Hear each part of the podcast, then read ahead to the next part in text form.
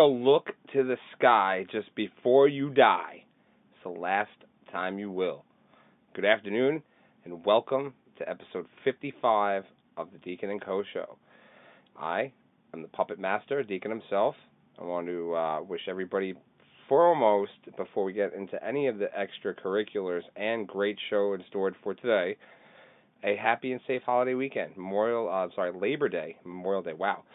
Mind needs a day off, and it'll soon come. I've not had a day off since Memorial Day before the week before, and uh, crunch time now, crunch time. So happy Labor Day to everybody, and uh, hope everybody's doing well. New Decaholics, old Decaholics, first time listeners.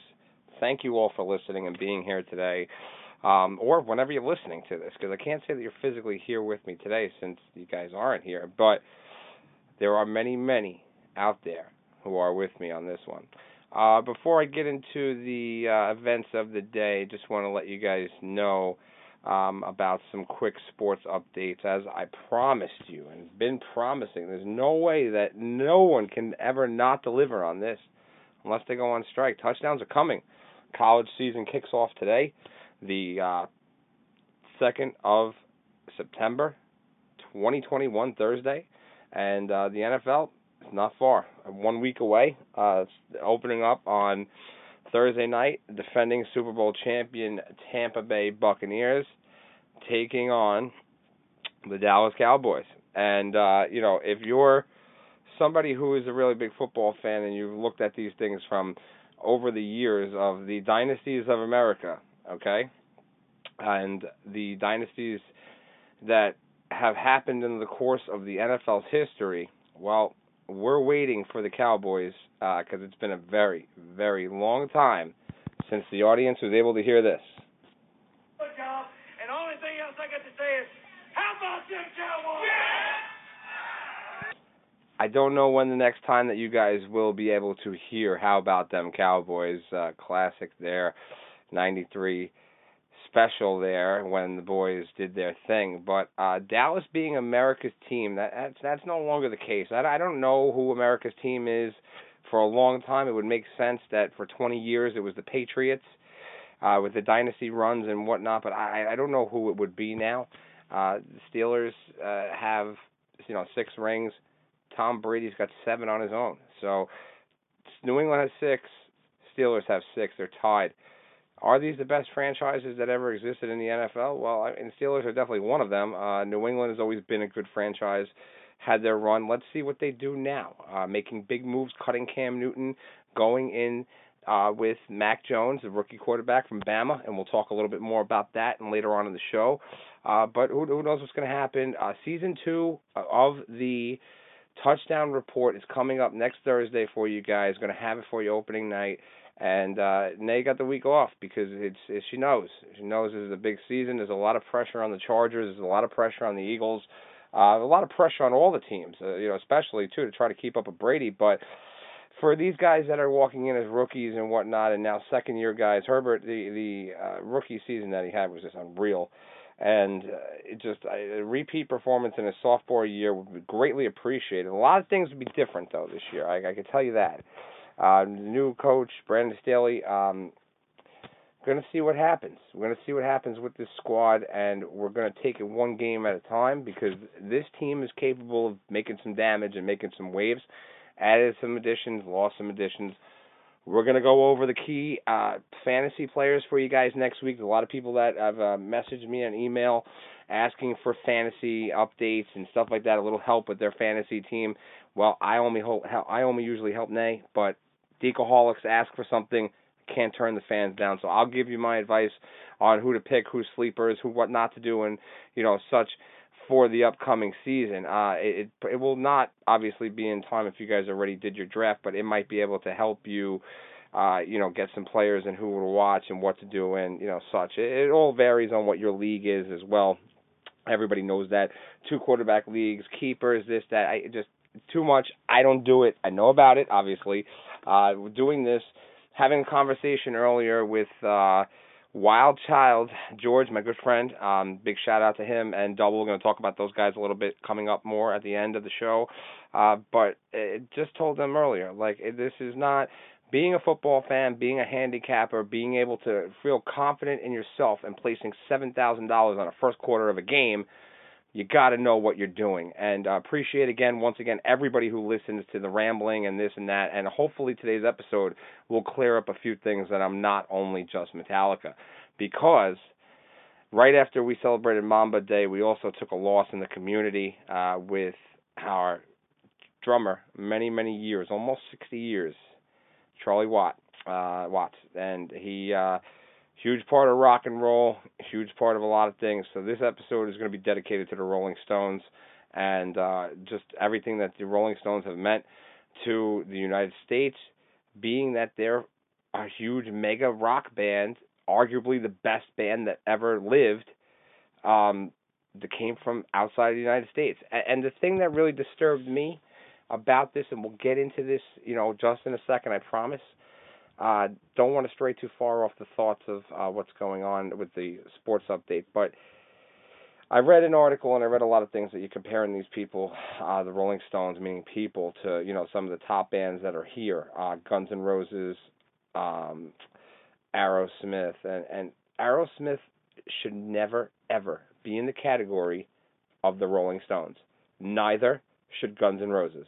And I understand because I love Guns N' Roses. The Guns N' Roses, 1987, Appetite for Destruction, crushed it in their first week. Other than that, the follow-up album was okay, didn't do as well in the charts. The ones after that were okay, didn't do so good in the charts. And then Chinese Democracy. I don't know if it was a layoff or whatever it was, but it also came out the same year as Death Magnetic did, uh, along with the Black Ice album by ACDC. And uh, let me tell you, that album, Chinese Democracy, did the least sales out of all three of those bands that I just mentioned. If I have to tell you guys who sold the most out of Metallica, ACDC, and Guns N' Roses, I think you guys need to find a new podcast to listen to. Just kidding, but we do know it was Metallica. Um, on a on a side note of that, besides I'll go on the more of the tangent about the Rolling Stones in a second here A couple things that we want to uh, address to the Decaholics uh, in regards to the new music coming out. So something crazy is happening tomorrow. Iron Maiden is releasing their 17th studio album.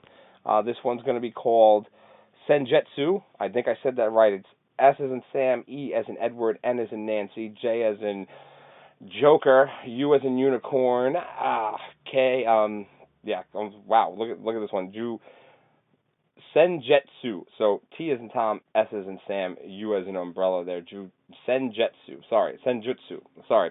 No idea what the fuck that means, so I got to do a little more research on there. But first single that came off um, of this album was, and to me it was just like uh, so confusing about everything that was just thrown in together with this, uh, you know, for this album itself and the last album that left a kind of a really bad taste in my mouth. Um, but this one was labeled as the writing on the wall. So a, this is going to be a 10 song album. It's going to be released many different ways, nine ways to Sunday. Anybody who's listening to the Deacon and Co show on most platforms will be able to have this album tomorrow as well.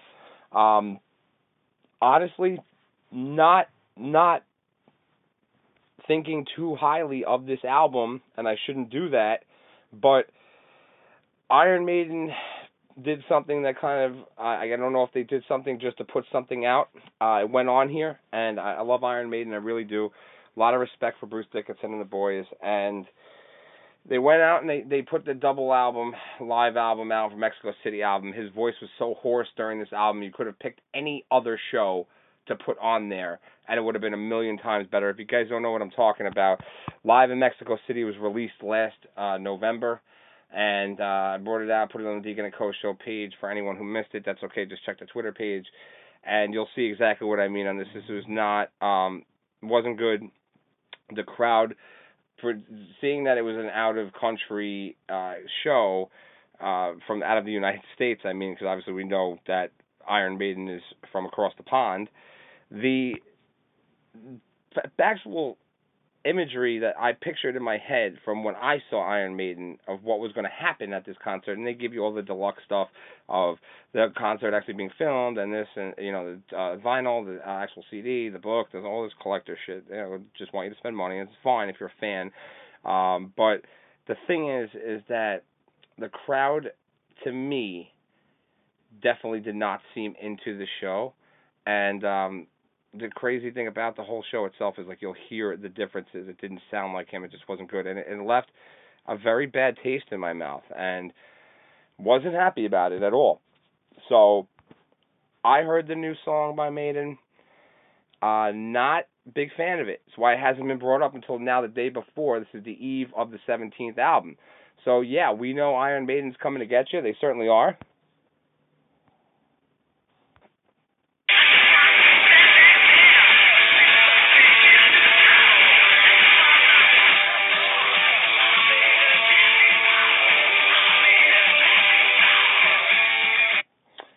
Uh, pretty much. It's a long way from obviously that sound being that uh, we had a change in the lead singers, and, and definitely Bruce Dickinson needed to, um, you know, get there. And, and just the crazy thing of, you know, having the growth of the band itself after all this time, and yet everybody puts out a, you know, a mediocre album or whatever it is just to make the money and get the sales. But this is the time where we're going to sit down and we're going to talk about Iron Maiden, what defines and redefines them as a band.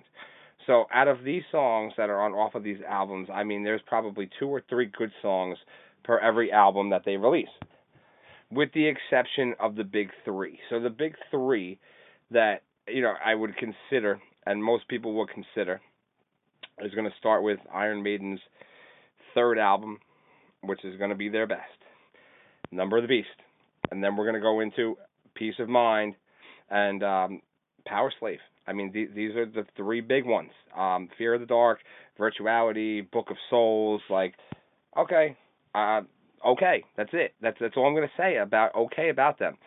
And Iron Maiden hasn't done anything that is would be considered a top chart seller in a very very long time.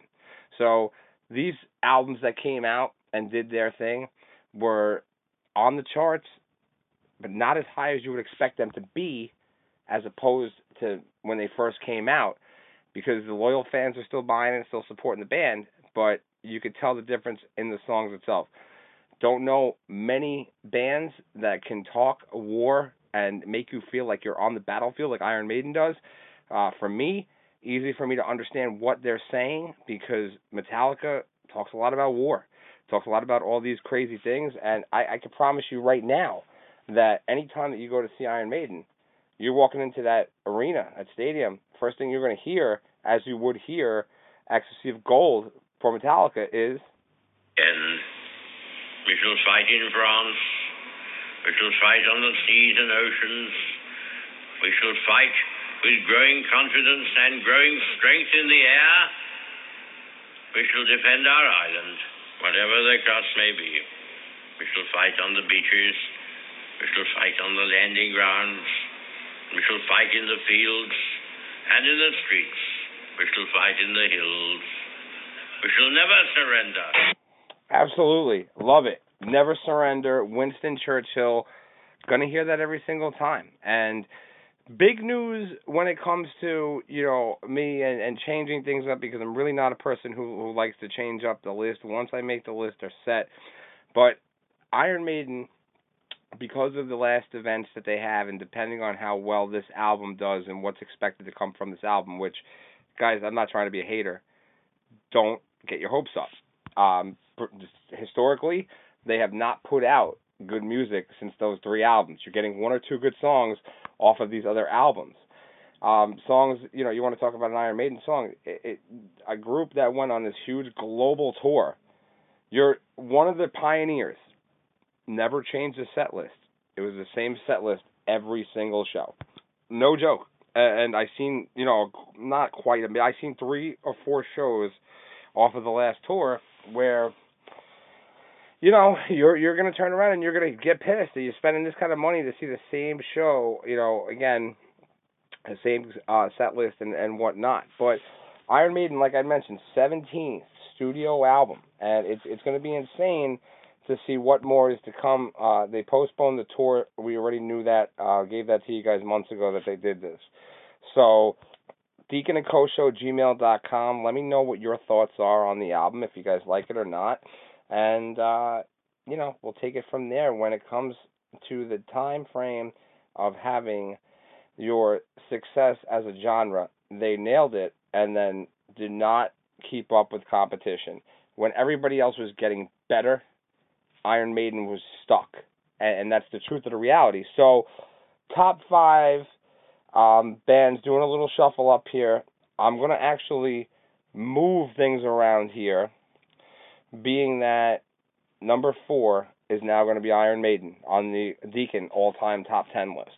Uh, number three is going to be the Rolling Stones, moving up from the four spot, and moving up from the three spot to the two spot is going to be alternate current, direct current, whatever you want to call them, ACDC. Uh, number two, and of course, number one, Culture Club of all time. And nobody beats Culture Club. You know the deal.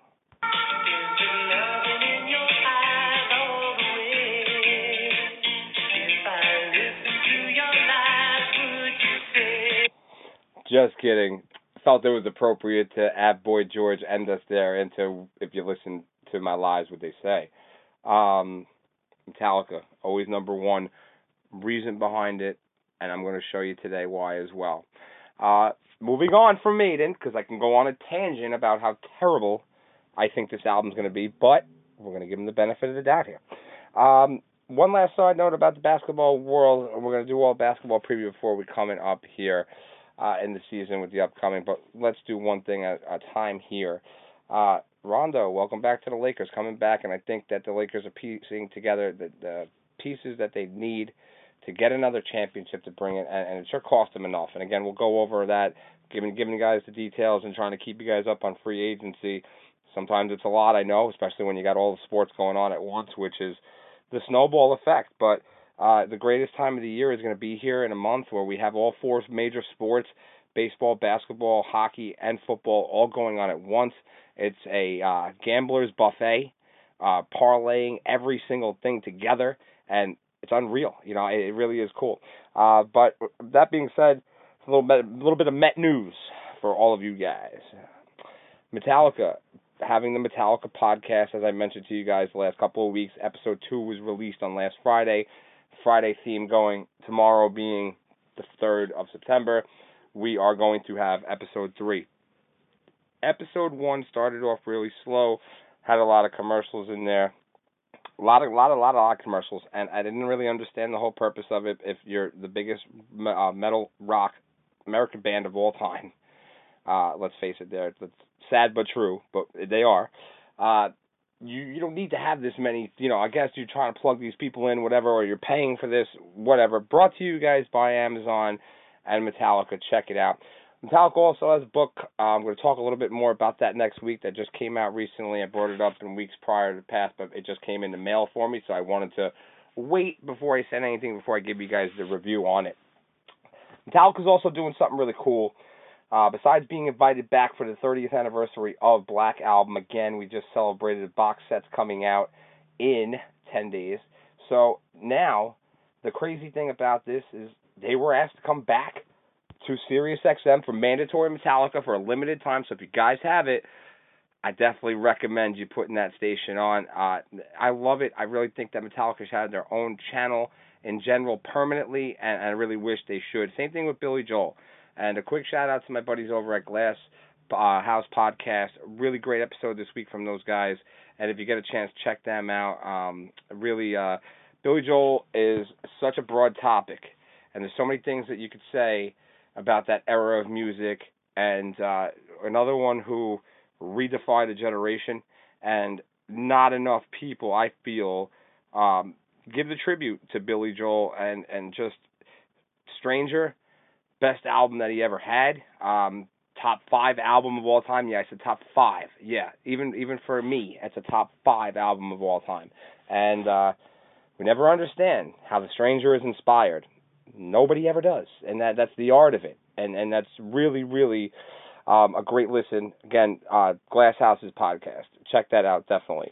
Uh, but Metallica, mandatory Metallica, definitely needed. I'm gonna tell you that now because it's pretty sick that you know, um, looking at it from the perspective here that they don't have their own channel. Um, but moving forward with that, the last thing I wanted to tell was a story about the beginning of how the band was met.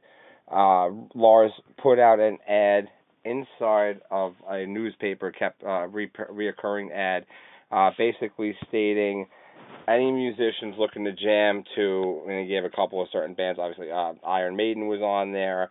Um, there was also, um, excuse me, I'm drawing a blank here for a second there.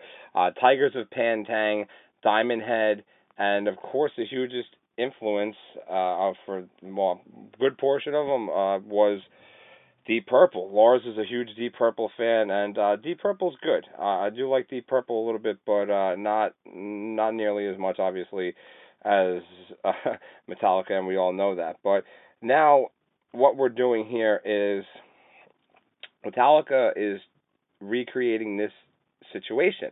So they have basically done the same thing to people who are going to help work at the concerts and giving them opportunities to do stuff like that. That's really cool because it was basically skilled workers and the backbone of the live events industry and it was just to prove like Metallica knows how important that these jobs are that they, these little guys help the big guys more than anybody else been saying that forever and you know been saying the whole time that you know this industry is going to take a hit and this is going to be part of the problem is trying to find people to work. So the crazy part of this whole thing is that they're introducing uh, to a new larger job market and it's like a work experience documented video it's like hard rock is hard work and it's provided that various trade jobs in the events uh, will be campaigned, and also uh, millions of people are able to you know join this, and they were put out of work and you know sidelined from concerts and sporting events because of this. And even still, if you're not out of work and you're still sidelined from it because they're not playing or there's limitations or the cost, it's still cool what Metallica is doing. So as a part of the campaign, they're donating all um, you know, online sales uh, for Labor Day to the Metallica Scholars Program to provide opportunities for these skilled laborers positions. Uh, I really thought this was a great time that they did it, and uh, really, really, honestly, uh, you know, a good move. It's a good look for them to do something like this to give back to the community when we've had so many problems over the years about people of coming on here of saying, okay, well, it's pre pre black, post black Yes, in a sense, but it's the same thing as I just got done saying to you guys about Iron Maiden about how these albums are not okay. Metallica did that. They did their non okay albums that all the fans or the real hardcore fans or the day one fans don't know if you consider me a day one fan, but I was hooked from Death Magnetic.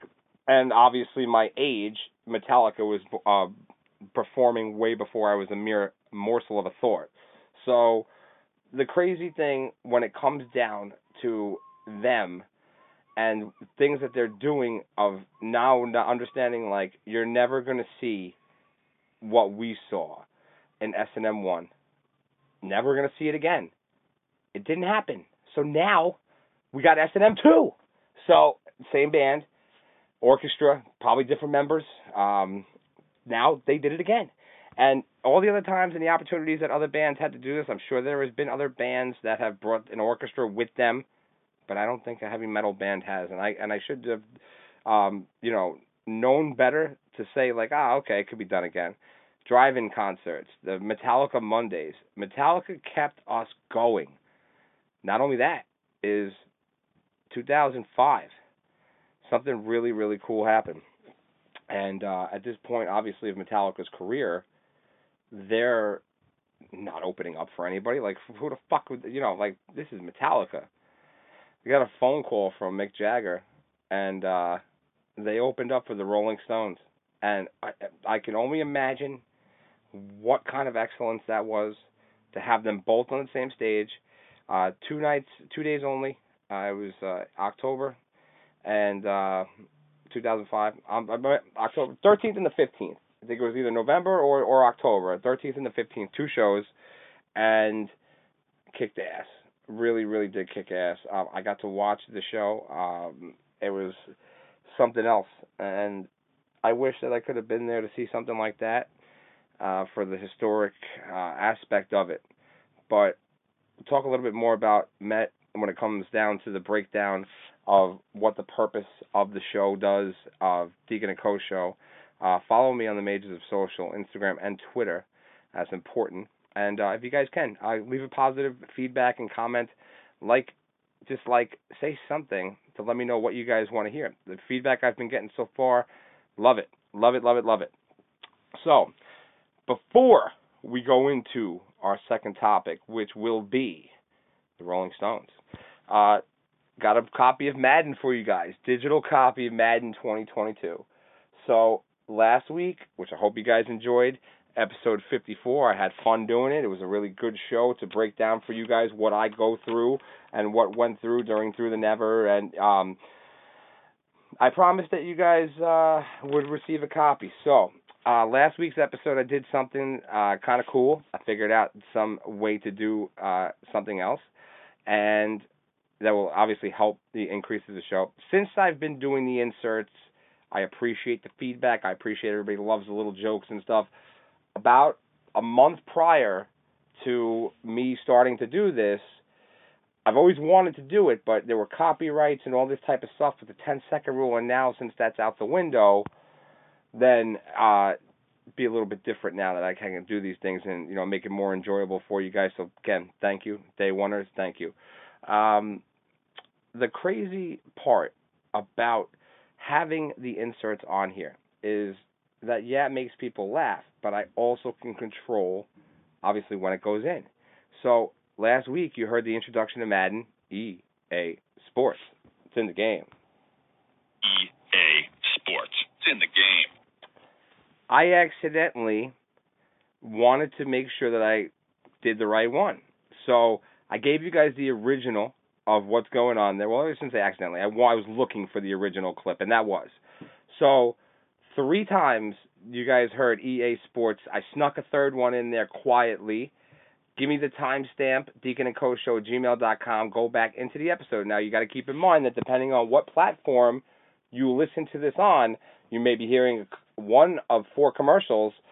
So make sure you calculate the time right of when the exact timestamp of when the third EA Sports was instructed into the show or inserted into the show rather, and email me. First one to do that gets the prize. Very, very simple. Uh, now, wanted to share one last perspective of the Maiden story for the new album because Maiden is a big part of my growing into this person who I am now. Never ever will not be thankful for about these guys forever will be grateful in them because Iron Maiden provides so many great stories for a lot of great people. So even though just going out there saying these things about the albums, they haven't been up to standards for Iron Maiden, they still deliver on what they do. Um, Steve, Bruce, Nicko, uh, they come out and they perform every single night. Definitely should have, as I said, chose a different aspect of things. But Shout out once again to uh, one of our biggest fans, Mel. Uh, he, him and I always go back and forth with uh, the stories, and Mel always thanks for the kind words and being a big avid supporter of the Deacon and Co show.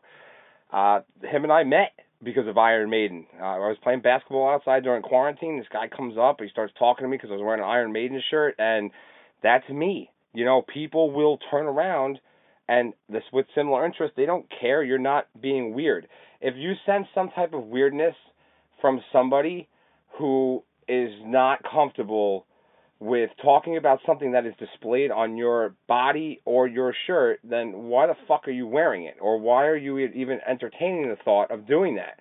So, no, I wanted to address this. I, I don't think it's weird at all that to start a conversation like that because how do you think that most of these conversations start off with some of the guests that come on here? It's about interest and you know getting to know you know what their hobbies and their stuff is and their stories and their crazy things. So Killers was the album and another one that Killers was uh you know number two Iron Maiden then Killers then Number of the Beast.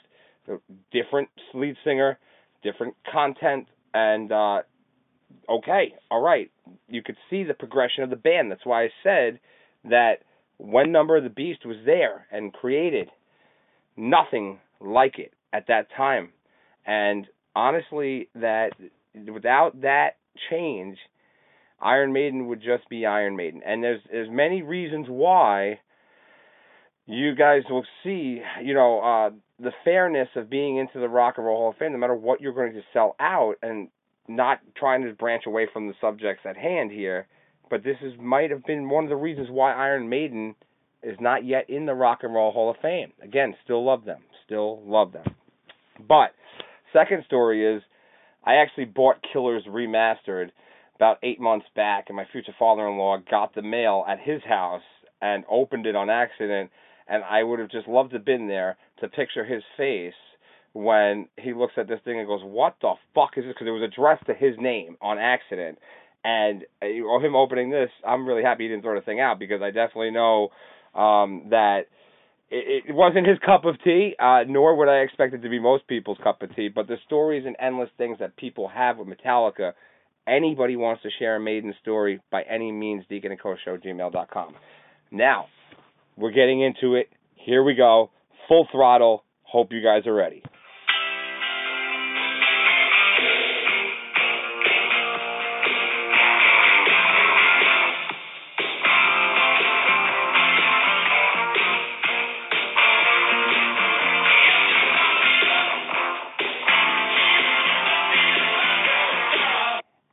Yeah, never gonna stop if you start me up. Definitely, hands down.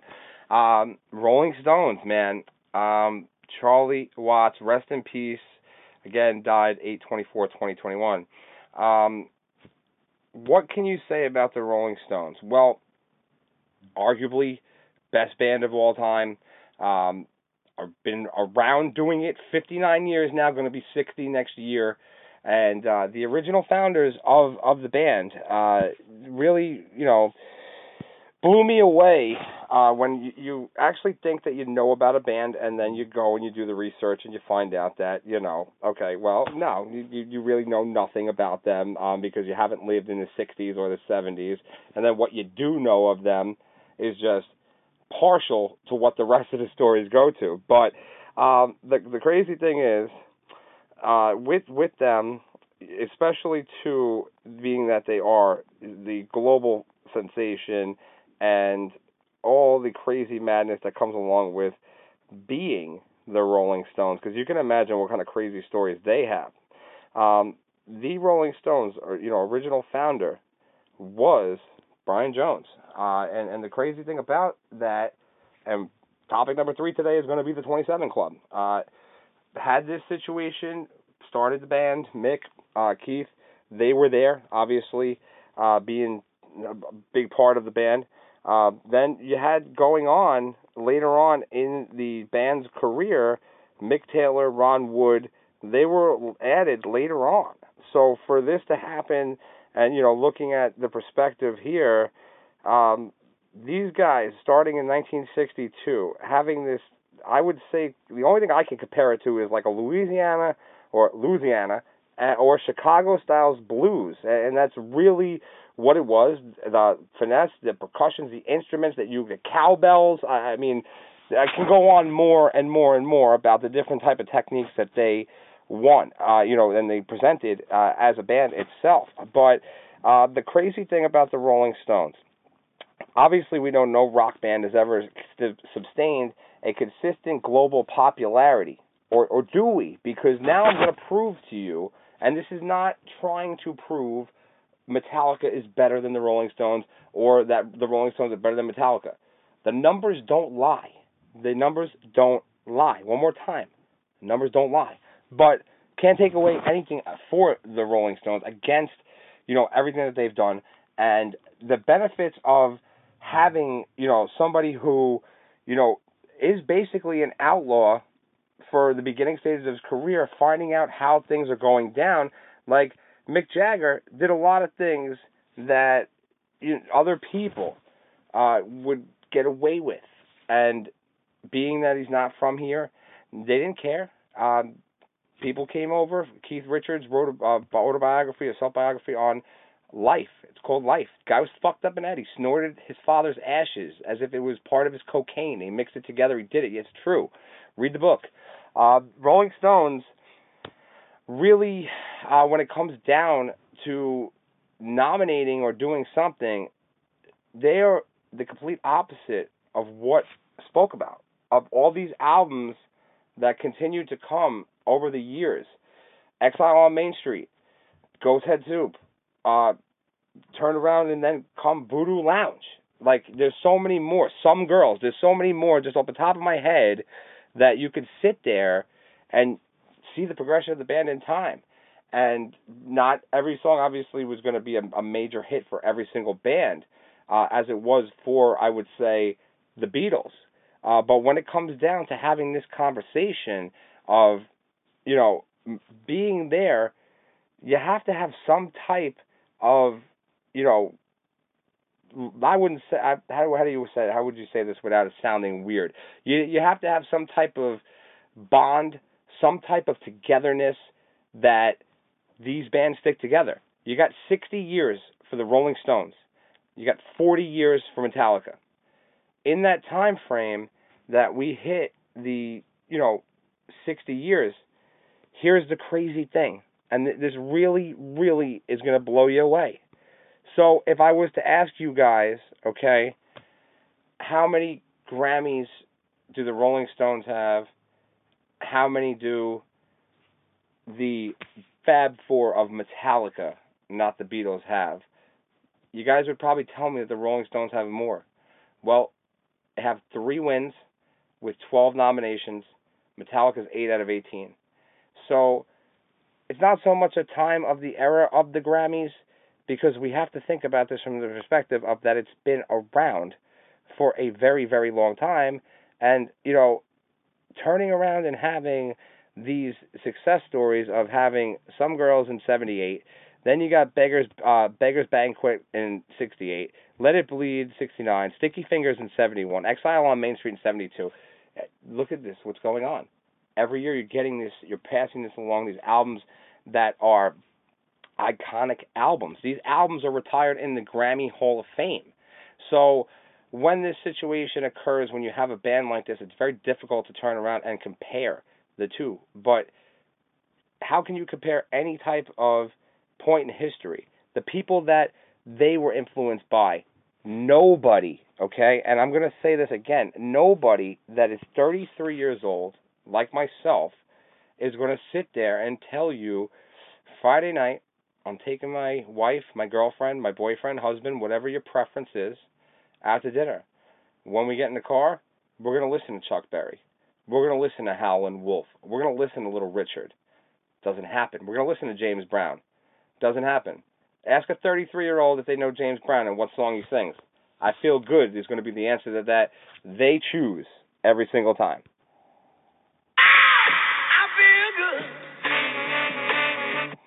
And that's the crazy, puzzling thing about it is, is that all of these influences, and it, it's so much now that we're not seeing that anymore as so much uh, as to see those type of artists and that genre. It's a it's a slow dying genre, and it's sad because it's all about keeping the music alive and the memories of what entertained us for all these years, or what made the people that entertain us now up to par and able to you know believe like, hey, I could do that. I make it sound bluesier. I make it sound meaner.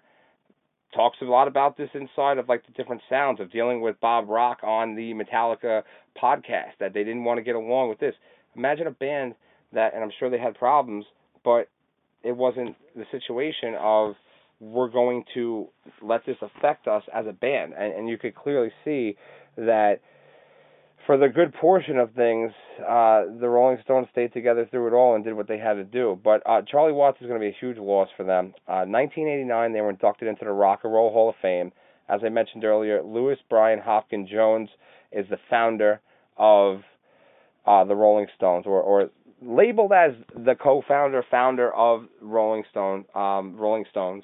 So, um, you know, when it comes to your preference in Rolling Stones, I don't think that the Rolling Stones have a time period of where they sounded different, where they went away from everything that they started with because their influences were so high. Being that Metallica started off having the difference of all right, I'm Motorhead and of course Deep Purple and Iron Maiden and this you're you're going I mean the sound might be there but you're going in like so many different directions of where you're actually trying to lead with your band sound because Motorhead and Iron Maiden don't sound anything like each other. Um, the other bands that were on that list, Deep Purple doesn't sound like any of them. Deep Purple doesn't sound like Sabbath. Um, it just goes on and on and on. I can just keep doing that, and you have to find your own style and and do whatever you know it works out to be what's best for the strength of your band or what sounds good or sells or whatever it is. But the Rolling Stones and Mick Jagger had mm, on stage. If you've ever seen him, I got to see him one time. Uh, Hurricane Sandy relief concert, and I saw them play three songs, uh, two songs. I'm sorry, and I, I guess that, that has to count because I saw him live. So uh, you know, I would love to go see him again.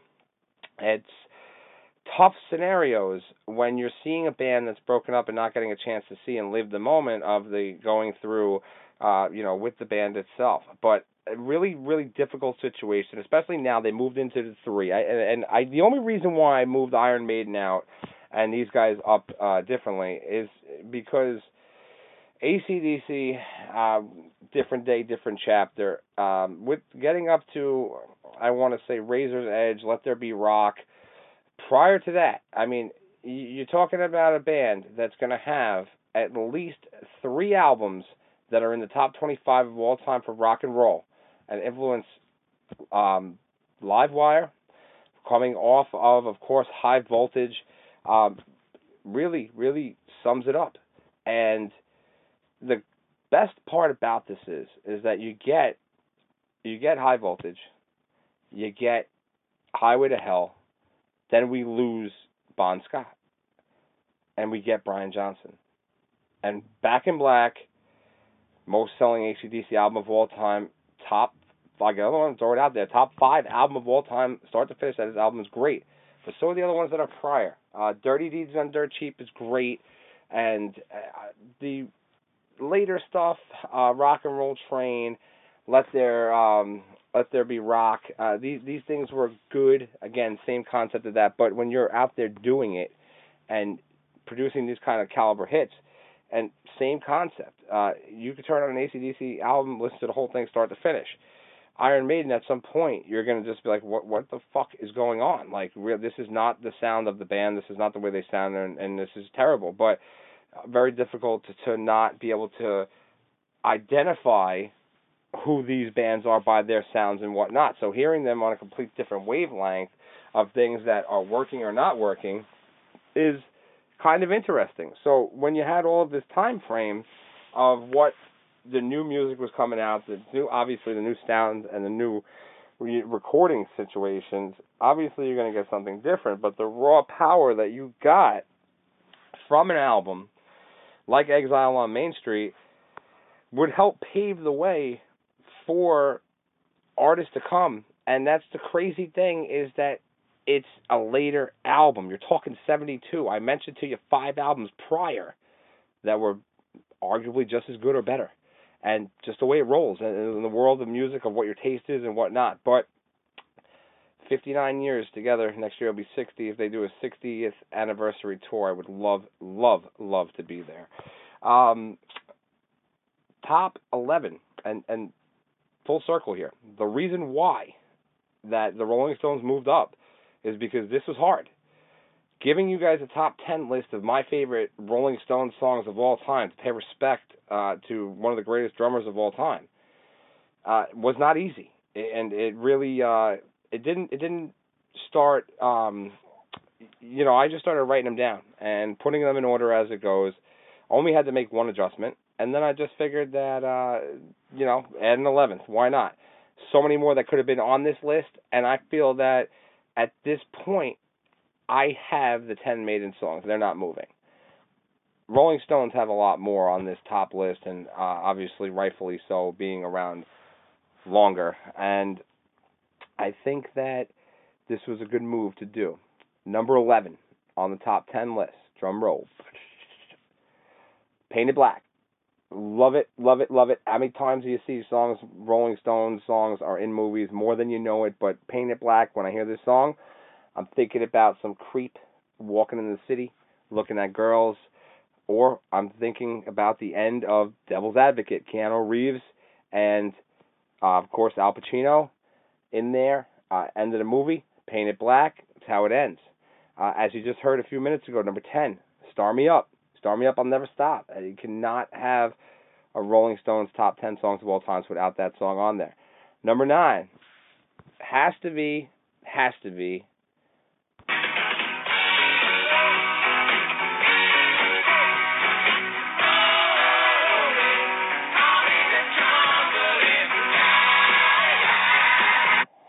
Love the reference on telling us that women cheating are like gamblers. Love it. Uh, like I said, handicapper, love it. Definitely one of my favorites. Number nine on there. Number eight. Everybody makes this reference in other music genres, rap music especially.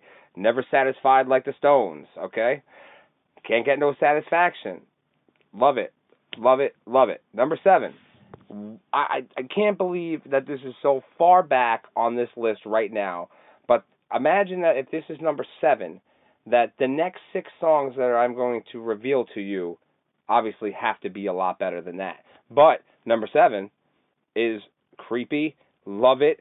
Love the different different sounds of I guess a beat bop era or like a doo wop era. Not sorry, not beat bop, doo wop.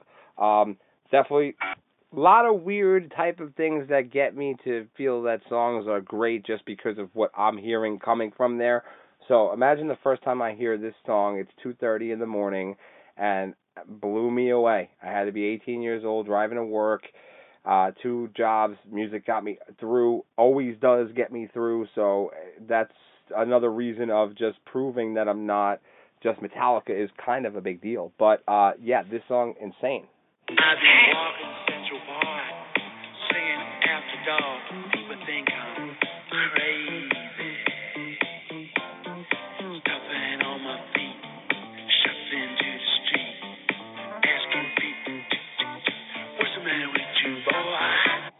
What's the matter with you, boy? Yeah, absolutely. Miss you.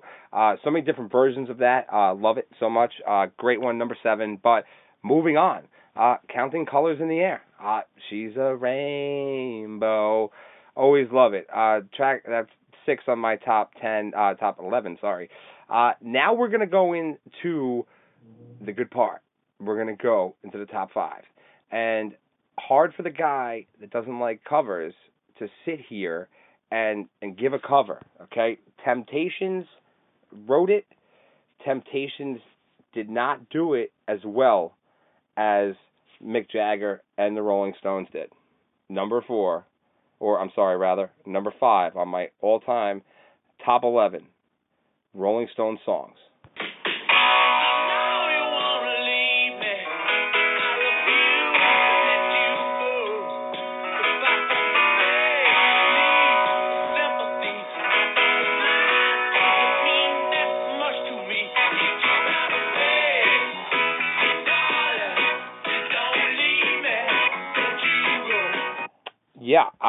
Unreal, and and that's the same thing. Uh, not to get off topic, Van Halen, Diver Down.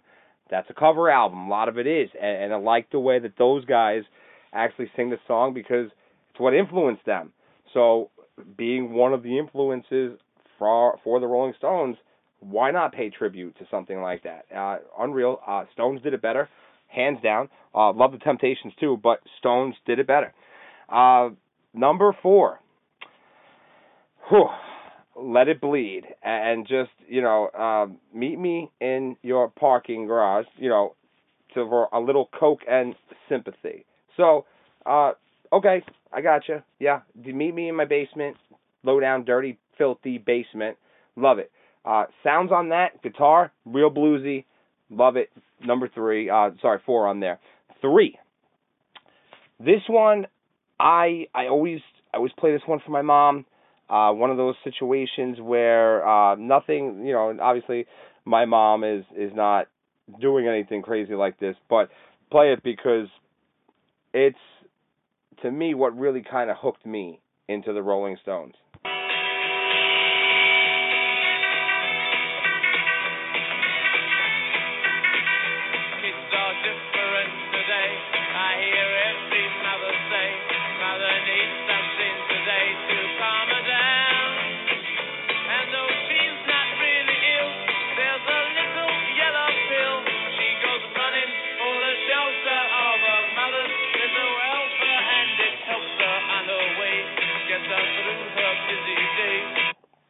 Yeah, absolutely. Uh, hooked me instantly. Simple, the highs, the lows, the you know, uh, bluesy. Again, I like blues, so of course that being that they're highly influenced by these other musicians, um, is a great, great sound when you hear something like that that you can enjoy from 60s uh, era, 70s decade. Uh, really, really great song. Uh, number two and number one, hard for me to really decide but uh, number two is it, could arguably be my favorite Rolling Stones song if one wasn't there. See what I did there?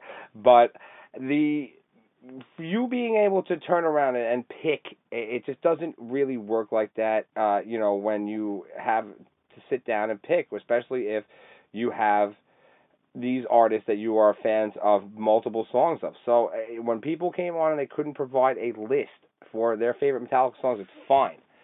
Definitely fine because a little change being the fact that you turn around and realize that there are how many songs out there that how many hits when somebody's been doing this for 60 years tough and realize how amazing this band really is but number 2 do do do do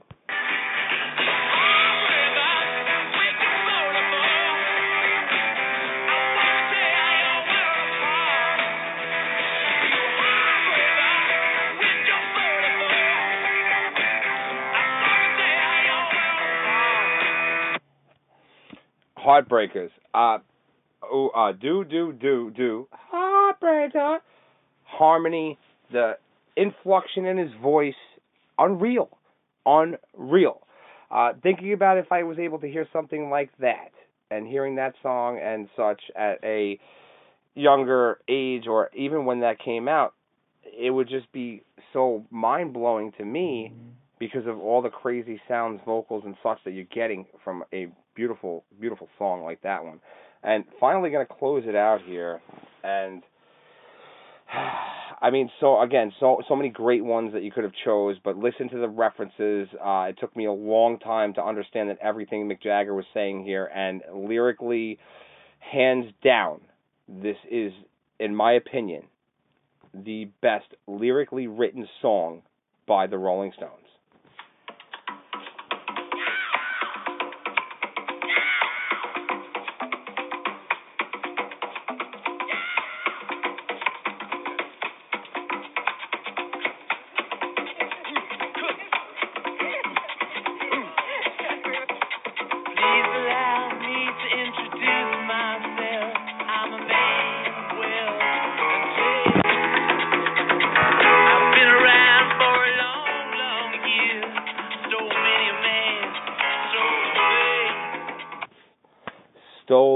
Of man's soul and faith.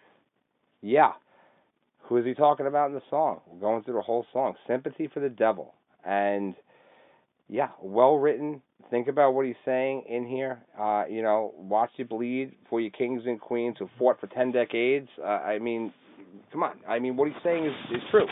Uh, you know, messing around with the whole, you know, belief system of God, devil, that kind of thing is not my call. Uh, but excellent work. Um, as I, as I mentioned earlier, the founder, if, and many of you guys Rolling Stones fans out there, and there's a lot of them. Uh, you know, Brian Jones, uh, and member of the 27 Club. So, topic number three, to go into just a brief of what coulda, shoulda, woulda been with these, you know, artists uh, that died way too young.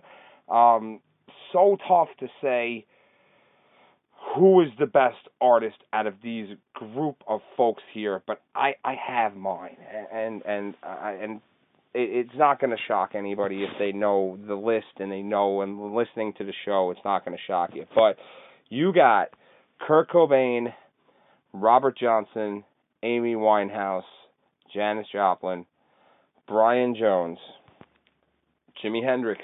Um, a very saddened situation to see all of these people go, but best guitarist of all time, hands down, absolutely. But please bear with me here.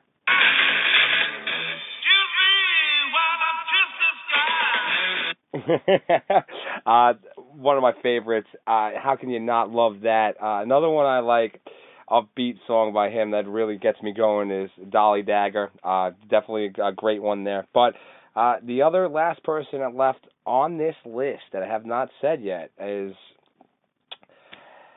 Mr. Mojo Rising, Jim Morrison, L.A. Woman. What is Mojo Rising? It is Jim Morrison all scrambled up. Just take the letters out and figure it out. Spells out Jim Morrison. Clever, clever, clever, clever shit like that.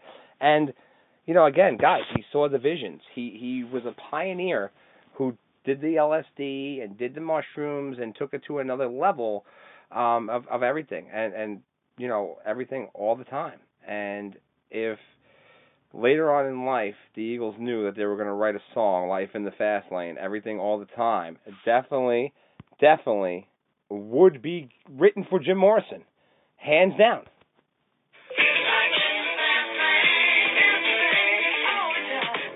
Love it. Favorite part of the song, I always go ape shit when I hear that, and I, if I'm doing it to myself, uh, singing to myself, or if I'm at a bunch of people, I don't care because I'll still say it all the time, everything all the time, and that's just you know the way Jim Morrison was. The guy was basically um, a genius. Uh, not basically, he was, and, and that's the problem. And, and I've had I've had two friends that were just too smart for their own good and they were bored with their time and, and they both are no longer with us today, uh, along with Jim who's no longer with us. Uh, so I, I, I agree that sometimes that people that are too smart for their own good uh, end up in situations like that, but it, it was a very different scenario uh, comparing the uh, aspect before of what the bands did and this and that. Who knows what these group of individuals could have done if they were still here. Uh, Jimmy, hands down, would have been still doing it. Kurt Cobain would have taken Nirvana to another level, uh, and Jim Morrison would have had the doors in there, arguably for you know up in there with the greatest of all time. Uh, maybe not so much for in certain perspectives of eyes, but sales again, numbers don't lie. The concerts don't lie. It's just the the vision that they all had. Uh, Take It Too Young, obviously, or whatnot. Uh, very very big belief system with this 27 club and the Pythagoras theorem that the 27 is the most powerful number in the universe. 27 is one of my numbers. I always look for it all the time just because it's a powerful number. I you know I don't I don't know what other you know stars align those days. Things happen. You know eh, things don't just happen. Yeah, some people get lucky, make your own luck, but these guys wanted it, and they wanted everything that comes along with it. And sometimes in the music business, in the Hollywood business, in the adult business, in any type of business um, you know, when you're doing stuff like this, uh, presenting, performing, acting, whatever, sex, drugs, and rock and roll. It's really what it's about, and, and you know, it's always going to be that way. Two point two billion dollars this country spends on getting high. You think that's changed? Maybe the number has increased, but it hasn't changed over the last hundred years. Trust me, and I don't think it's going to. But all of those well-deserved uh, members, uh, with pretty much basically so much talent. And did some of them move on? Yeah, the Stones did. Uh, obviously, the solo artists couldn't. Uh, Nirvana, I don't think did. They might have split up and went to different bands, which I'm sure they did. Uh, Doors went on to perform without Jim Morrison to do their own things of what they could do. I've seen uh, Robbie Krieger and John Densmore together, and Robert Johnson. No, obviously not. And and saddens my heart to think these guys uh, really uh, would turn around and you know at the point of not realizing that, hey, we just found this new thing, and this hasn't really been tested too much. So let's take a whole shitload of it. Moderation for everything, but you can't tell a rock star because that's why they make these songs many, many years later with different genres that consist of lyrics that have happened in the past or acts that you know you can't follow unless you're a rock star. For instance,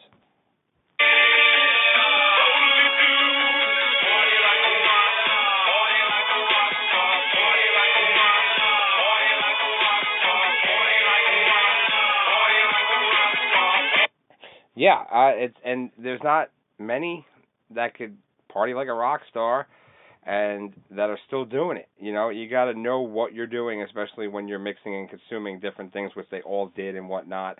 You guys hear me mention little snippets and things of uh, my adventures and activities, and you know my circle knows what goes on, and uh, they know it's nobody parties like Deacon. Uh, nobody turns around and has a good time when they're with everybody else. No one does it up like me because it's just the way I am in my nature. I enjoy people, people's person. Obviously, I wouldn't be doing this, and uh, I'm good host, entertainer, whatever you want to call it. But while this is still going on, I'm still doing everything that everybody else is doing, just not on my ass or not like, oh man, I'm so fucked up. Like, yeah, it happens, but it is a marathon, my friends, not a race. I'll tell you that right now. Or, sorry, marathon, not a sprint. Because at the end, when you guys all leave and we're still going, the select few that are into these different worlds of psychedelics and what else that we got going on, um, you really, really start getting the answers and stuff that you're looking for. And I definitely believe that these special individuals, especially the ones that are on this list, uh, in particular with the psychedelics and all that stuff, um, you guys know who know about those people exactly what I'm talking about. And a lot of flowing ideas that come from this, and a lot of great things in music that have come from being high on mushrooms, acid, ecstasy, whatever else, ketamine, whatever else they were doing at those times or whatnot. Um, Quaaludes, I don't know so much as if they're still doing their thing on there, but nevertheless, genius of the week, genius, genius of the week. Okay, two stories for you because this is so crazy about how this affects everybody in the community. Going to Starbucks the other day at Green Acres Mall, in Nassau County, on the border of Queens, New York, and go to Starbucks. I don't go to the mall for Starbucks, but at this time, this is the only one around the area that's open. I actually had to walk in, park the car, do all that shit. I don't mind walking in the establishment, but it's in the middle of the mall. It's kind of annoying. Go in there, and there's a big sign outside the window of like the little cubicle, like it's a basically like a kiosk in the middle of the mall, squared glass, protective stuff for COVID. Great job. Says closed. Come back in 10 minutes. Someone took a shit on the floor. Well, I'm to give co awards for this one because I have another story about how great this wonderful place uh, known as New York is. Uh, th- these individuals, not only the person who wrote that, stuck that sign up, but the person who took a shit on the middle of the floor inside of Starbucks. Thank you for doing that because you wouldn't have had this hilarious story. But at the same time, I as soon as I saw that sign, it might not be on the inside, it might not be inside that little kiosk, but if they have to put a sign up and they cannot serve coffee, I'm going to go to a different location. Not going to jump and boycott Starbucks, but the employee should be fired for writing something like that because you turned away customers because I'm definitely never going back to that location. True story. I have the picture of the sign. I took it. Uh, don't want to post it to the Deacon and Co. show page because of some copyright issues or whatnot. But I will tell you that if I the next time I see you guys, every single one of the Decaholics, I will show you this because it's crazy. Second one, driving Medford, New York, and we're approaching in, as I mentioned earlier, the holiday weekend, uh, end of the season, end of summer. You guys wake me up when September ends. You turn around and you see the bizarrest shit on Long Island, New York. Driving in Medford, blow up doll on a stop sign. Somebody wrote in graffiti, "Welcome to Med Stuy." I'm assuming that we're trying to think like it's Bedford Stuyvesant, Brooklyn. I'm telling you that there's no blow ups in Brooklyn like that. Genius idea. You're an idiot, but it was funny. It made me laugh. Genius of the week. If you're listening to the Deacon and Co show and you did that, then you just got a shout out. I just don't know your name. But thank you for that, providing the entertainment weekly.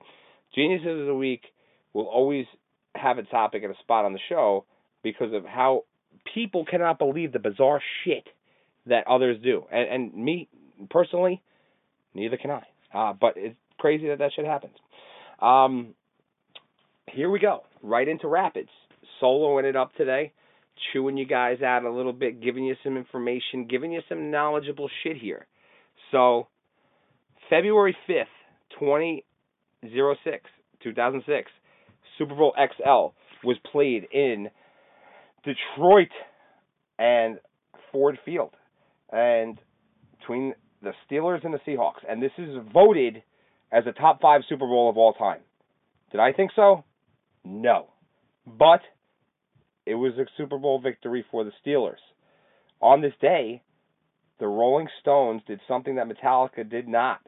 And they played the Super Bowl, playing three songs in regards to Start Me Up, Satisfaction, and Rough Justice. Their microphones were turned down because of foul language that was involved with them and their performance. Now, correct me if I'm wrong here, that if you were to turn around and promise the Rolling Stones the Super Bowl and didn't deliver, that there would be some type of controversy. So, 2015, San Francisco's got a new stadium in Santa Clara. I turned around and I bought, well, had tickets to the Super Bowl, but bought tickets to the night before show that Metallica played in San Francisco, went out there, saw the show, and was back here in New York at 6:17. We all know that Super Bowl ball kicks off at 6:29. Didn't have any interest in seeing the game when I found out that Metallica was not going to be performing the halftime show.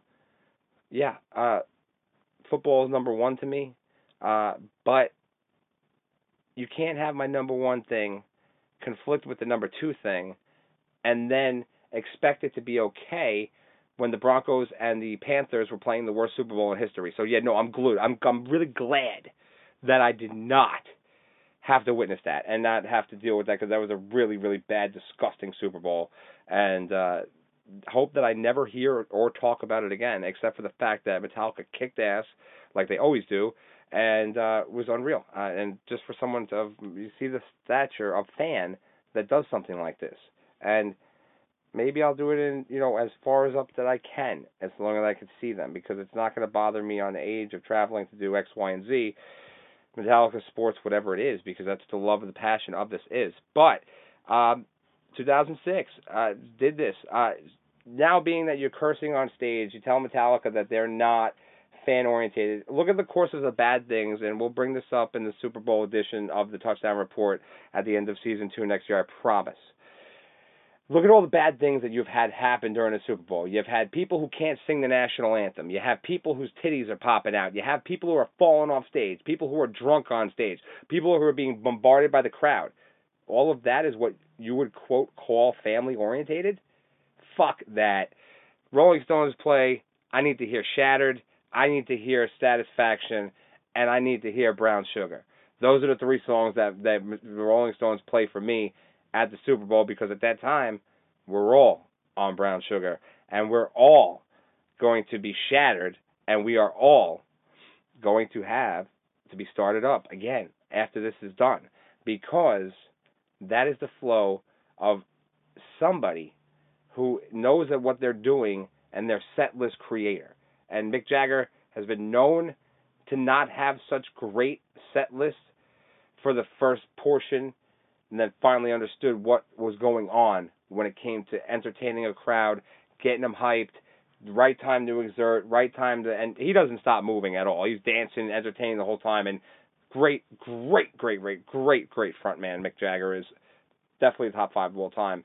Uh, but not fair that Metallica has not got to play the halftime show when promised. Okay, I'm not gonna cry about it. Maybe I will later, just not on air. But Rolling Stones did a great job. I remember it. Uh, I loved it. Tom Petty, Bruce Springsteen, guys here to come. Uh, the Who. I remember all these great performances. Not having a problem. You're really, really not having a problem uh, about this when you're dealing with these bands. As Mick Jagger said some things. Up until his career, he quietly was an outlaw. They were the bad boys of rock and roll. It was them or the Beatles, the Goody Two Shoes, or the or the Rolling Stones, the bad boys of rock and roll. And then as that time frame got older and that shifted, I think it went to different other people that got this look, like you know, uh, Kiss and Motley Crue. Motley Crue, I don't care who their producer was. I don't care if Bob Rock produced every one of their albums. Motley Crue is trash, and Motley Crue is nothing more than a hair band, and they always will be. And I hate Motley Crue. From California, you guys know that Motley Crue sucks. And tell me, Deacon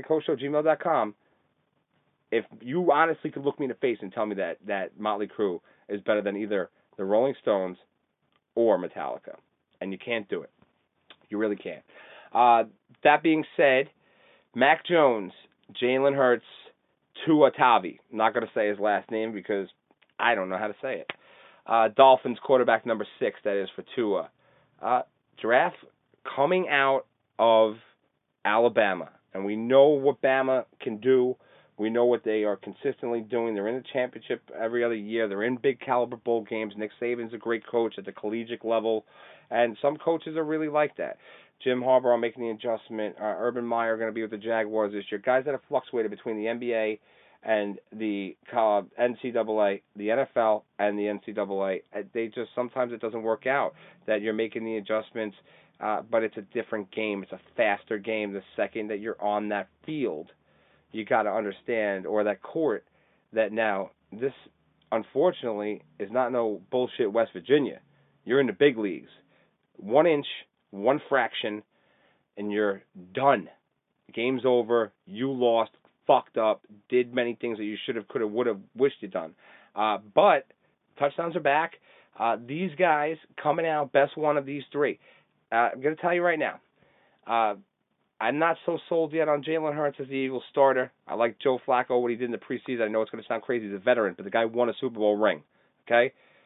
Jalen Hurts has not even won five games yet in the NFL. Let's see what he could do. Let's see what the weapons that he has. He's got Reagor. Uh, they brought Fulgham back after cutting him this week on put him on the practice squad. A bunch of bullshit they're going to do, and, and the Eagles defense uh, will you know hold their own. Uh, Philly usually does. Uh, not problem with the defense as of late, so we'll see what happens. The offensive line's a little banged up, but Hurts is a playmaker. He runs with the ball. He will scramble to pick up uh, options to get receivers open and break away from the coverage. Uh, he's second year guy. So let's really see what happens with that. But uh, Mac Jones, uh, he's going to be the best of these three for me. When it's all said and done, he's uh, he's got it set.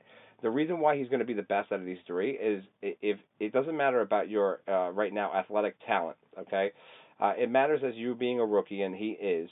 Is that you're in a team or you're in a position for a team that could help you grow and teach you the right thing. Bill Belichick and the New England Patriots are the right team to turn around and do this. Steve Young was probably was happy that he got drafted by the 49ers, right? And even or I don't even know if the exact uh factor coming into this being sitting behind Joe Montana um is really, you know, something that he was too upset about because he had the teachings and whatnot. So being that you could sit there and maybe he's sour because he got drafted by the Bucks or whatever the situation is that now having an opportunity to play on the 49ers, you're going there, you're going to be Joe Montana's backup. You're in top 100 quarterbacks of all time now uh, with Steve Young. I would say he's in the top 50. Steve Young definitely, hands down, sitting there learning and, and learning from the coach and, and Seifert and Walsh and you know those guys know how to win and great franchise, absolutely. And we'll see what's going to happen from this guy Mac Jones. He is going to turn around and he's going to build up his athleticism more than it already is now. Because once you, like I just said, getting to the collegiate level, uh, you know, graduating to the NFL, different game, faster, nastier. You gotta love it. That's why you get paid the big bucks. Uh, rapid number three here. Repeat question. Asked this many, many, many episodes ago. Beatles or the Stones? tough one. Tough, tough, tough, tough. You got to put this in a perspective here. You got three bands that are kick ass out of London or out of Europe. We'll put it that way. Uh, UK, England, whatever. Led Zeppelin. Then you have Rolling Stones and the Beatles. So I can tell you right now that these guys for the time frames that the Beatles had their work, the Beatles have produced and done more. Controversy about things that have been done by Led Zeppelin that got people upset. The the the bullshit with Houses of the Holy album cover with the naked girls and the little naked girls that are angels on the cover. Like so much shit for that. Putting out an album uh, where they don't even know the name of the album because it's not written on there. There's nothing there. So the crazy facts upon facts upon facts that everything is just in a matter of opinion until you have numbers in front of you. Now I could look everyone in the face with a straight face and tell you that the best band out of the three is the Beatles. The one I like the most out of the three are the Rolling Stones. Zeppelin was great. Wouldn't classify them into a category of being the best. Just like it killed me to go into a category of saying that Black Sabbath and Judas Priest, the original innovators of heavy metal.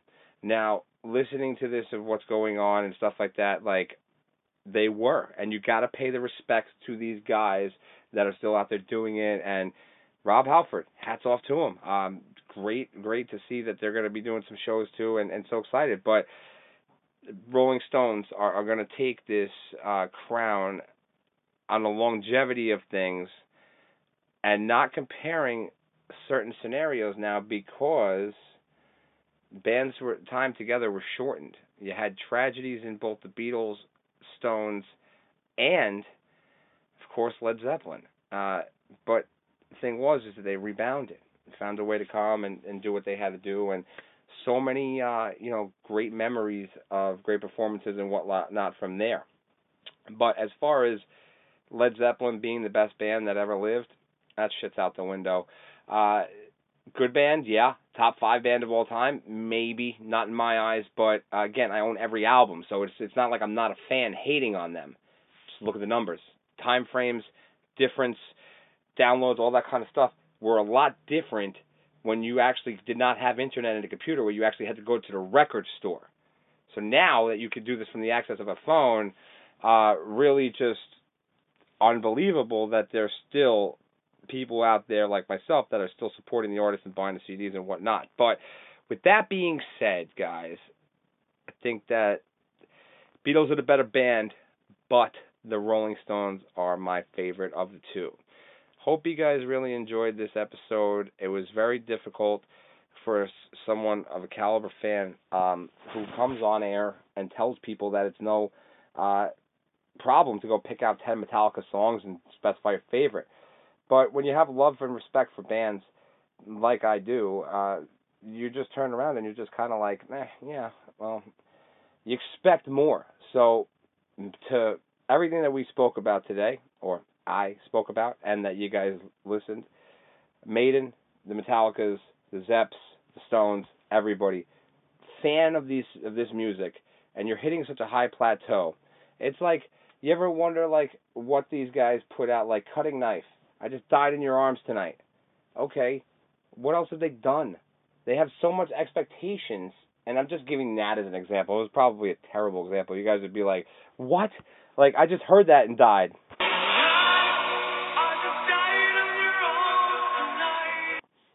I gotta ask you guys, was it something I said? uh, using them as an example, Cutting Crew, uh, really like expecting so much more from them uh, after putting out such a great song like that, and and you know putting out an album like Kill 'Em All, and then coming later and doing an album like Saint Anger, having an album like Master of Puppets, having an album like Ride the Lightning, even Justice. I don't care what anybody says about Justice. You want to separate first four albums you name four better albums that any band put out than those four albums that Metallica have, because those are the big four. Big three for Maiden, hey, uh, you know, arguably they could be there, uh, but not better than the albums of Metallica. I would say Number the Beast uh, would fall second uh, on this, but I mean, tough another great album, you know, again. Uh, but bottom line comes down to is point of proving that Metallica is the best. There's a reason behind them being the best nobody wants to ever admit that a country artist is the number one American artist of all time, but Garth Brooks is. And the reason for that is because he's going to relate to the fans and see what the energy of the fans are going to bring and keep producing and not stopping until it sounds the way that they he wants it to sound. Putting out a mediocre album uh, in the 2021 era, I guess that it, it could work because there's not as many artists from that genre of music, but it doesn't work in my eyes to me. Um, but who am I? I'm just a guy who runs a podcast and knows a little bit about music and sports and tries to share it with the world. hope you guys enjoyed it. And uh, opinions, thoughts, questions, comments, concerns, go fuck yourselves. Direct toward me, Deacon and Show, gmail.com. Uh, one last thing I wanted to bring up. Uh, the situation that we had last week, we introduced a couple of movie reviews to the show. A big fan of the show, our buddy Bray Dino himself, had recorded something for the Deacon and Co. show but I did not want to do it because it was a little outdated. I didn't get to put it up last week, but he wanted to apologize that he gave the wrong name for the Paw Patrol review because I did not see it yet. I went on his recommendation, and the puppet played the puppet master. So he told us that it was Beverly Hills was the name of the new dog. It is Liberty. I don't know if she's from Beverly Hills, but I will find out when I do uh, the next movie review. A couple more movies to uh, review for you guys. The new Candyman came out uh, last Friday. So it's going to be good. We'll review that and uh, you know, a couple of older uh, films. But if you guys haven't had a chance to take a look at yet because you've been busy or you know doing your thing, which I guess in that sense means you are busy, uh, then I will get you a review on them. And then if you want to check them out, you check them out. But uh, our buddy Double uh, mixtape out, doing very, very, very big things. Uh, this mixtape, Flavor Gods, was released on Mamba Day, and really unbelievable mixtape. Uh, really is the growth progression that you see from him as an artist. Uh, and how do you not have any doubt in your mind of what you're doing when you have such amazing beats? And Wild Child, shout him out earlier in the show. Beats are unreal. Uh, check this out. It's on Apple Music and all the other places that you could find the Deacon and Co. show. Uh, it's Flavor Gods. And the thing is that when you're listening to this, you could see the progression. And I always mention the progression. So if you can't see the progression in the music that I'm talking about, then you probably should not be listening to music and you should go sit under a rock because if you're listening to somebody from 1980 and they're obviously playing in 2020 when I'm telling you that this guy can't hit the notes anymore, father time has happened. So with double situation, adjusted the beats. Wild Child coming up with these crazy, crazy new beats in the lab, and now he's opening up his eyes like, hey, I have this potential to make the adjustments and do what I have to do. It's really soothing rap. It's really good punch deliveries, like I told you guys in the prior episodes, and even having him on. Super proud of this album and super proud to be a fan of his and all the hard work that he puts in because he does it. He gets it done. His team do work. You know, he knows that he's got to do the work, and I ain't complaining, but I know I got to do the work too. And it's a 24/7 job to keep up on top of everything that's going on in the NFL. One week again, touchdowns are coming. And that being said, Flower um, is Flowers is going to be the next project that uh, Double has. So in the meantime, Deacon and Co show fans were asking a favor I've introduced you guys to Double. You heard him on here uh, with me, doing it up. Uh, great episode. Take a listen. Follow, subscribe him uh, while you're doing it for me. And take a listen because we're going to do some collaboration work where he's going to feature me on the album. So I'm going to be a big part of Flowers, and it's going to be good. And it's I'm excited for it, and we're going to get it done, and we're ready for bigger and next level shit. And that's the way I roll on the Deacon and Co show. A lot of great guests coming up. But for now, you guys are going to have to enjoy the weekend. Make sure you guys answer the trivia question.